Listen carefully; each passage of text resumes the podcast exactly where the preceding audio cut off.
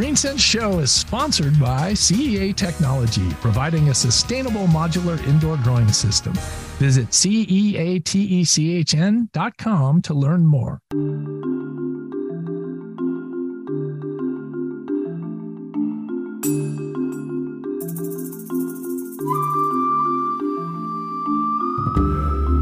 I'm Robert Colangelo, and this is GreenSense, where we bring you eco innovations that are changing your world. Pacific Gas and Electric expects electricity demand will rise 70% in the next 20 years, which the California based utility company notes would be unprecedented. Similarly, the prestigious management consulting firm McKinsey expects U.S. demand will double by 2050. In the July 29th edition of the Wall Street Journal, Elon Musk stated that he anticipates an electricity shortage in two years that could stunt the energy hungry development of artificial intelligence. Is the electric grid the weakest link in a clean energy future? Here to help us digest this complex topic is Autumn Proudlove, Associate Director of Policy and Markets at the NC Clean Energy Technology Center. Autumn, welcome to GreenSense Show. We're so happy you could join us. Thanks so much for having me. For those who may not be aware of your organization, it provides a variety of support for clean energy technologies, practices, and policies. Uh, tell us a little bit about your organization and anything you'd like to add. Are you a nonprofit, a, a, a for profit? Uh, start with that. sure. So we are a, a, bit of an odd duck, I guess. Uh, um, we're technically a public service center and we're located within NC State University. So part academic, part state government, part nonprofit. Um, but we also do, uh, you know, some consulting work. So we're a bit of a mix of different types of entities, but ultimately, public service is at the heart of what we do. Um, we have at the center a policy program, which I lead, um, where we're looking at what's happening across the country on clean energy policy. We maintain a database, the database of state incentives uh, for renewables and efficiency, known as DSIRE, um, where we maintain a centralized source of information on all of these various policies, incentives, programs that are available across the country to make it easier for people to find and, and see what's actually out there. Um, we also How are you funded? How are we funded? Through a variety of sources. We have a, a very, very small amount of state appropriations that we receive for core operations. Uh, we receive a lot of grant funding, um, Department of Energy grant projects we do. Um, my team also sells reports um, where we're tracking policies, so selling those to industry clients and doing some fee for service uh, work as well to help clients navigate more customized research and analysis issues. So you're you're an uh, an unbiased source of information. You're not funded by the utility industry. Mm-hmm. You, have got multiple sources, and uh, you're doing a good good work for the public out there. Exactly. We are here to help everybody and do so in a neutral, objective, unbiased way. Fantastic. Well, uh, thank you for joining us again. And the center recently published a report on the 50 states of grid modernization uh, which will be the basis of today's discussion. Why was the report written, and who is the target audience, and how often is that report published? Mm-hmm. So, the 50 States of Grid Modernization report, we publish this on a quarterly basis, along with some of our other policy tracking reports looking at distributed solar, electric vehicles, power sector decarbonization. Um, but specifically, the grid modernization report, we're tracking state and utility actions related to this big nebulous topic called grid modernization. Um, so, what's happening at state legislatures and at regulatory um, commissions across the country. We use a pretty broad definition of grid modernization. Um, you know, we're looking at policies, incentives, utility deployment related to advanced metering infrastructure, um, different smart grid technologies, microgrids, battery storage, demand response, um, but we're also tracking um, things like distribution system planning, participation of these resources in wholesale markets, and then some things that might not seem like they naturally fit under the grid modernization umbrella. So utility business model reform and rate design, um, because we see you know the utility business model is driving oftentimes the investments that utilities are making in their grids and then rate design is driving um, the investments that customers are making, what technologies they adopt, like distributed so storage and other um, DERs. And who's so, the report targeted to? So the report is targeted um, really to anybody that is working in the space of grid modernization or clean energy, really. We have a lot of utilities that read it, policymakers and regulators wanting to see what other states are doing. That's always the big question, and what ideas you can pull from different parts of the country. As well as, you know, clean energy companies that are looking to keep on top of the very quickly changing landscape of state policy, and then your typical consultants and researchers and um, the finance community. So it, it's a pretty broad readership that we have. Um, but mainly it's written for a professional market of people that work in the industry. It, it is geared toward the professional market where our DSIRE database, that's our public um, website, that's also useful to the industry, but also geared toward homeowners who are just looking to find an incentive for a heat pump. Well, we'll get back to the report, but let's put the situation into context. Uh, we have increased demand for electricity from many sources, including electric vehicle charging, consumers, and industry. And most people hear about the electric grid. Maybe their eyes glaze over. Uh, they think it's this homogeneous network of power plants, transmission lines, and distribution systems. Tell us, you know, in simple terms and and realistically, what does the uh, electric grid look like today? Mm-hmm. So today, and you know, traditionally the electric grid has been comprised of this network of centralized power plants, transmission lines, and distribution lines with power flowing in one direction from the centralized generation ultimately to end use customers. Um, today, though, we're, we are seeing a lot of change happening with the grid. Customers are no longer just end users of electricity. Um, they're increasingly becoming active participants in the grid and providing energy themselves and services to the grid. So it's becoming a bit more of an interconnected web rather than that traditional one way power flow. And along with all of this technological change that's happening with the grid, we're seeing a lot of policy change as well because our current regulatory structure and framework that was developed, it was designed for that one way is more simplistic power flow um, with you, know utilities owning generation and and transmission and distribution. And now there's a lot more third party and customer ownership, um, multiple power flows and going different directions. So new technologies like storage that really wasn't a thing until the last um, decade or so. So you know the whole regulatory landscape is having to be rethought and redesigned to match what's happened on the technology side of things. And how many entities make up the grid roughly? Roughly the, the grid? Um, well utilities are i would say are the main entity making up the grid where they typically own you know generation transmission distribution systems. It depends on the state and the region that you're in, um, where often there's more third party owned generation in certain locations, especially where there's an open wholesale power market. So you do have a lot of developers who are a part of the grid. Um, well, I would say. Let me ask this a different way. Uh, the grid is not homogenous, it's made up of many different entities. Do you know what the total uh, uh, I, I heard like thousands of companies make up the grid. Is that correct? Or that sounds correct. There's I think between two and 300 investor owned utilities in the country, and then many, many publicly owned utilities. So it would be in the thousands of utilities that are um, owning parts of the grid and operating it. And since you have different types of ownership, how does that impact an entity's ability to maintain and invest in the grid. Mm-hmm.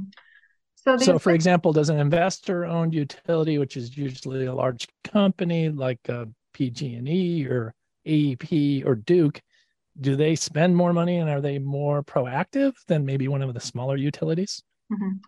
I think the big answer is and it depends, where you know investor owned utilities often have a lot of resources at their disposal. Um, they also have a more rigorous, usually regulatory process to go through where investments must be approved by their um, Public Utilities Commission. Um, that's a process that, for the most part, um, municipal utilities or electric co-ops don't have to go through. In some states, they are subject to um, more regulation. But often, if those utilities own um, their grid in their service area, they have a bit more flexibility where municipal utilities are regulated by their city council of the city, and electric cooperatives are ultimately regulated by their members, their co-op, so they're member owned. Um, so it's a bit more uh, flexibility there where you're not beholden to as much state policy and state regulation. What is the economic impetus for a an owner of a service area to invest in the grid and keep it at a high performance? Mm-hmm. So, an investor owned utility typically these utilities will earn or have an opportunity to earn a rate of return based on how much capital they invest. Um, so they have a direct financial incentive to invest in the grid because they can earn a return on that. So there is incentive for them to maintain the grid, to continue investing in it. Whether or not those investments they propose um, to the regulators are approved or not is another question, but they do have an incentive to go and invest in the grid. Um, public power utilities, they are not earning that rate of return that an investor owned utility is, yet they would still have an incentive to, you know, keep their regulators uh, in the sense that they have regulators happy and keep their customers happy. Nobody likes to have power outages happening, and um, it's always important to keep your customer base uh, pleased. Globally, a lot of countries have state owned grids. Our grids are pretty much privatized do you have an opinion on which is better? Um, I think that is a a good worthwhile question to dig into. I don't know that I have an opinion on which is better. They obviously both have their benefits and drawbacks. Um, and it is a bit difficult to compare the US sometimes to these other countries where the regulatory frame, I look at things from the policy lens, the regulatory framework is entirely different here than there. So it's you know, would something like that even work here and fit into the structure that we've created and is would be very difficult to fully undo. Um, so I'm sorry I don't have much of a better that, that, that's a fair assessment. Um, let me ask a, a question maybe a little different way. Is there a gold standard globally that people compare their their uh, grids to? Is there one country that does it head and shoulders above the rest better? Um, that I do not know. I would probably look at, you know, outage rates and customer satisfaction.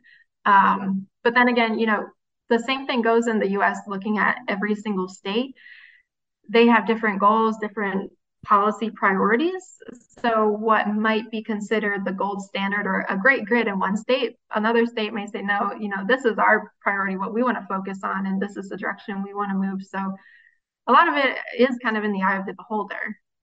Yeah, yeah subjective. I, maybe a way to say it is that uh, maybe no state is perfect, but each each operator has things they do well. And so if you looked at it collectively, you could come up with mm-hmm. a whole list of things mm-hmm. that are done very well. Sure. Um, so we're relying relying much more each year on electricity, and so the grid needs to increase capacity, as I said in the intro. Uh, what are the projections for future electricity demand, and how does the current grid compare to future demand projections? Mm-hmm. Um, so, you know, there's a lot going on right now with energy efficiency and demand response. There's a lot of potential there to reduce electricity demand. But on the other side of that, there are so many efforts ongoing to electrify transportation and to electrify buildings that projections I think pretty much across the board are that electricity demand is going to significantly increase. It'll probably be different from state to state and region to region, but uh, utilities are projecting uh, increases in demand in their integrated resource plans, um, planning to add new capacity in upcoming years. So that's the direction that it's looking like we're headed. And uh, right now, most of the grid is powered by uh, coal burning power plants. There's a big push for renewables. sounds like there's a lot of competing interests going on right now. We've got more uh, demand coming in the future, yet we're trying to change our power source. Speak to that a little bit. Mm-hmm. Yeah, so there's growing demand, yet we're trying to move away from what we currently have a lot of gas on our system, still some coal, toward more renewables for the most part. Um, so adding on additional electricity demand to that, it increases those needs even more. So you really need to encourage uh, development, find land and funding and transmission to accommodate all of that renewable generation. Um, interestingly, we track utility integrated resource plans pretty closely. And from what we've seen, the vast majority of the additions that utilities are planning to add are solar, wind, and battery storage. And I think battery storage is kind of a key there where that's intended to help integrate all of these additional renewables that are being added to the grid, maybe reduce your peak demand so that you don't have to rely on some of those natural gas peakers. So you're able to get away from those fossil fuel fired generation uh, plants that we're trying to do while uh, integrating greater amounts of renewable energy into the grid.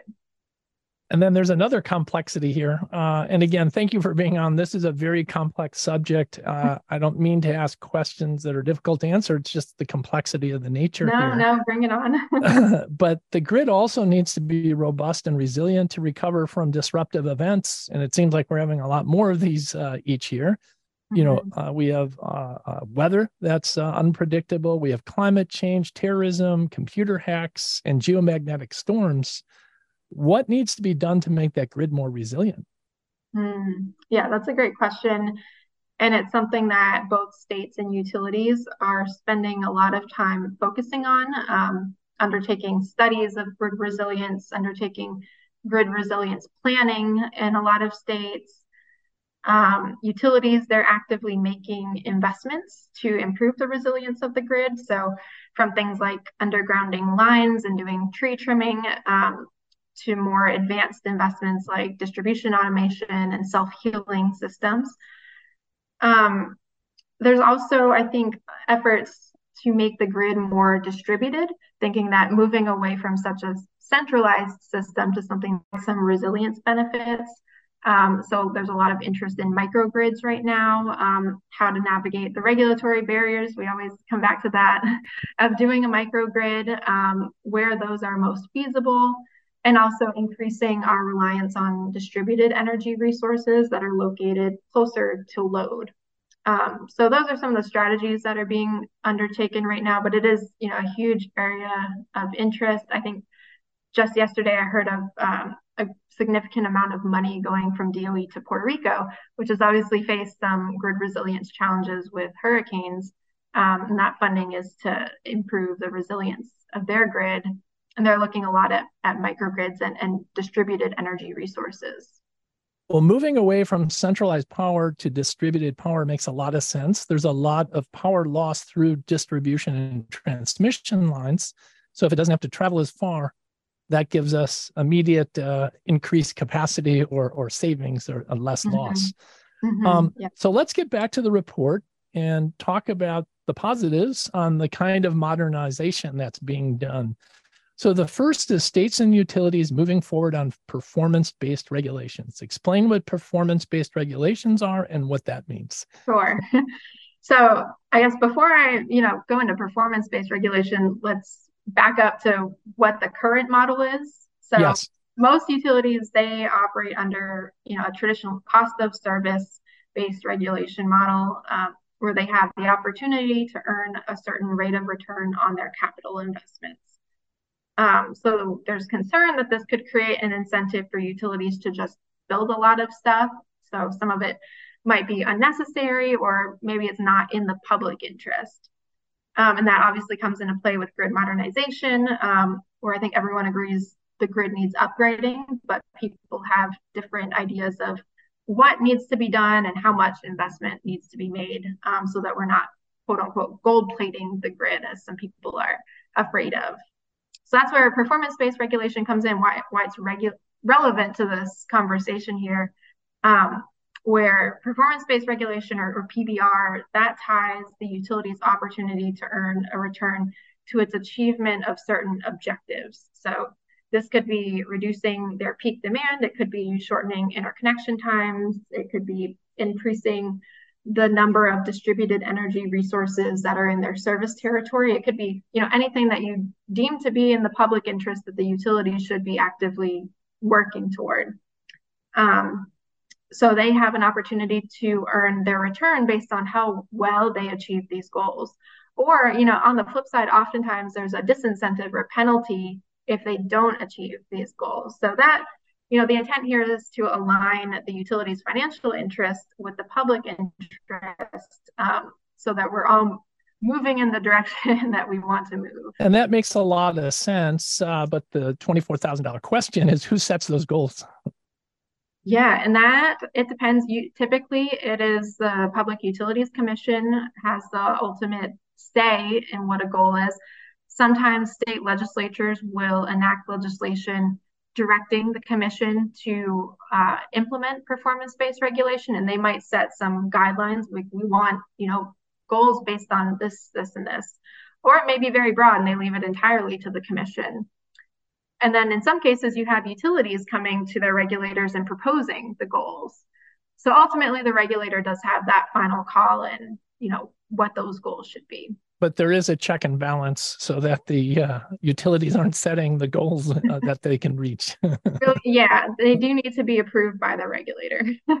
so one goal could be the amount of renewable energy that uh, a, a, a company is using for for source of power.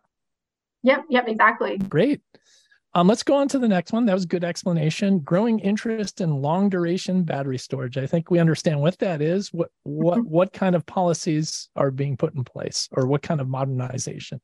Yeah. So obviously, you know, the majority of um, deployment right now around battery storage is with short duration lithium ion batteries. Um, and it's become pretty mainstream, has really grown a ton. Um, but now, as we continue down that path of decarbonization, utilities and states are seeing a need or an opportunity for longer duration storage. So right now, there's not a lot of policy designed specifically for long duration storage, but there are a lot of studies and working groups taking place. Um, I think Massachusetts and Maine might be undertaking something um, where they're specifically looking at long duration storage. So some policy proposals might come out of that. And then we're also seeing in the utility integrated resource plans utilities starting to include plans to add long duration storage in the later years of their planning period. So those are the two fronts where we're starting to see this emerge and become part of the conversation. We interviewed a group that was uh, making electric buses and using those to store uh, power at night and get it back into the grid. Mm. Um, Tesla's got their Tesla wall as a way to store energy. Do you see those as significant contribution to storage, or are they just a small amount? Uh, an individual one is a small amount, but in aggregate, then they can actually add something. And that's, you know, the virtual power plant discussion. And when you start aggregating all of these distributed resources, they can really add up to something. Um, but also, you know, the value to an individual, it could be a a community center that operates during you know a storm and a power outage. So the value to an individual location could be pretty high for for resilience well the last point we have in the report is utilities including storage capacity additions and integrated resource plans. Explain what that means in simple language to us laymen yeah so i think i've mentioned integrated resource plans several times here. It's hard to get away from them. Um, utilities in most states, not every state has a requirement, but most states where utilities do own generation resources, um, they have a requirement to plan out for a period of usually 10 to 20 years what their needs are for the grid, what they expect demand to be, and then what resources they currently have are going to be coming offline that they want to retire, and what resources they want to add to the grid. Um, so that's you know fundamentally what we're looking here is at these plans for generation changes over the next um, decade or two. Um, so when we're looking at these, increasingly we've been seeing utilities include plans to add battery storage uh, as part of their capacity additions for future years. Um, alongside that, I think I mentioned, you know, most of the generation resource additions are renewables. Um, even in states where there aren't requirements for you know 100% clean energy in the state, uh, a lot of it's happening just on a, a cost basis. Um, so we're seeing a lot of plans to add solar, wind, and battery storage to the grid. Um, I think the storage, one of the main reasons is you know, it can help integrate these larger amounts of renewable energy that utilities are planning alongside that to add, as well as to, to help meet that peak demand, um, like I mentioned before too, and avoid the need for some of these um, natural gas peaker plants that they have. Um, so it's something that we're seeing, and we're seeing, you know, more and more storage being included in these plans beyond just pilot projects to actually, you know, pretty significant amounts of storage. The uh, Inflation Reduction Act has allocated a significant amount of funds for grid updates. Uh, I don't know if it's a complex uh, piece of legislation and it's fairly new. In your opinion, is this an adequate amount? And if not, what amount of money do you think needs to be invested so that the grid can get modernized to meet all this uh, increased uh, demand? Mm-hmm. So I sadly do not have a number for what is needed to modernize the grid. And if you find somebody that does, then I would love to meet them and pick their brain. Um, but I mean, I think this is going to be um, a good start, at least, toward modernizing the grid. It's interesting because most grid investment um, costs right now are recovered through rates, through ratepayers. And so this is a different source of funding, the tax base. Um, so you're avoiding maybe some need for rate increases, um, but still getting those benefits of um, investing in the grid. So a different funding pool um, to draw from, but there's there could still be a need for future investments. I think we'll see um, over in general. You know, I think the process of grid modernization is going to be iterative. Um, it's not going to be something that's done. The grid's modernized. We're good to go now. Um, it's going to be a continual process of assessing the needs um, and technological innovations uh, and regulatory innovations that we have. So, as a consumer and a business owner, the bottom line: are utility rates going up or up or down in the future? yeah, um, the trend that we have seen is up um, sadly, as a utility customer myself. um, but yeah, you know, hopefully there'll be some ways to help offset that. I think, you know, that's one reason that customers are looking toward things like energy efficiency and solar for their homes are these increasing utility rates. But the trajectory that we've seen so far and with increased grid needs uh, is up. Well, I'm going to bet on innovation and resourcefulness to keep those rates down. But mm-hmm. Autumn, it was wonderful speaking with you. This is a very complex topic. We just scratched the surface. You did a very good job, and thank you for joining us on GreenSense Show. Yeah, thank you so much. My guest this week was Autumn Proudlove, Associate Director of Policy and Markets at the NC Clean Energy Technology Center, discussing the electric grid and suggestions for modernizing it to keep up with the projected increase in demand. Visit the greensenseshow.com website to learn more about sponsorship. I'm Robert Colangelo. Thank you for listening to GreenSense and check out the GreenSense Minute every Thursday and Saturday on 105.9 FM, WBBM, Chicago.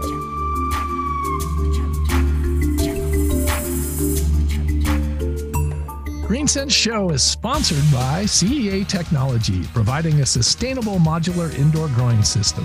Visit ceatechn.com to learn more.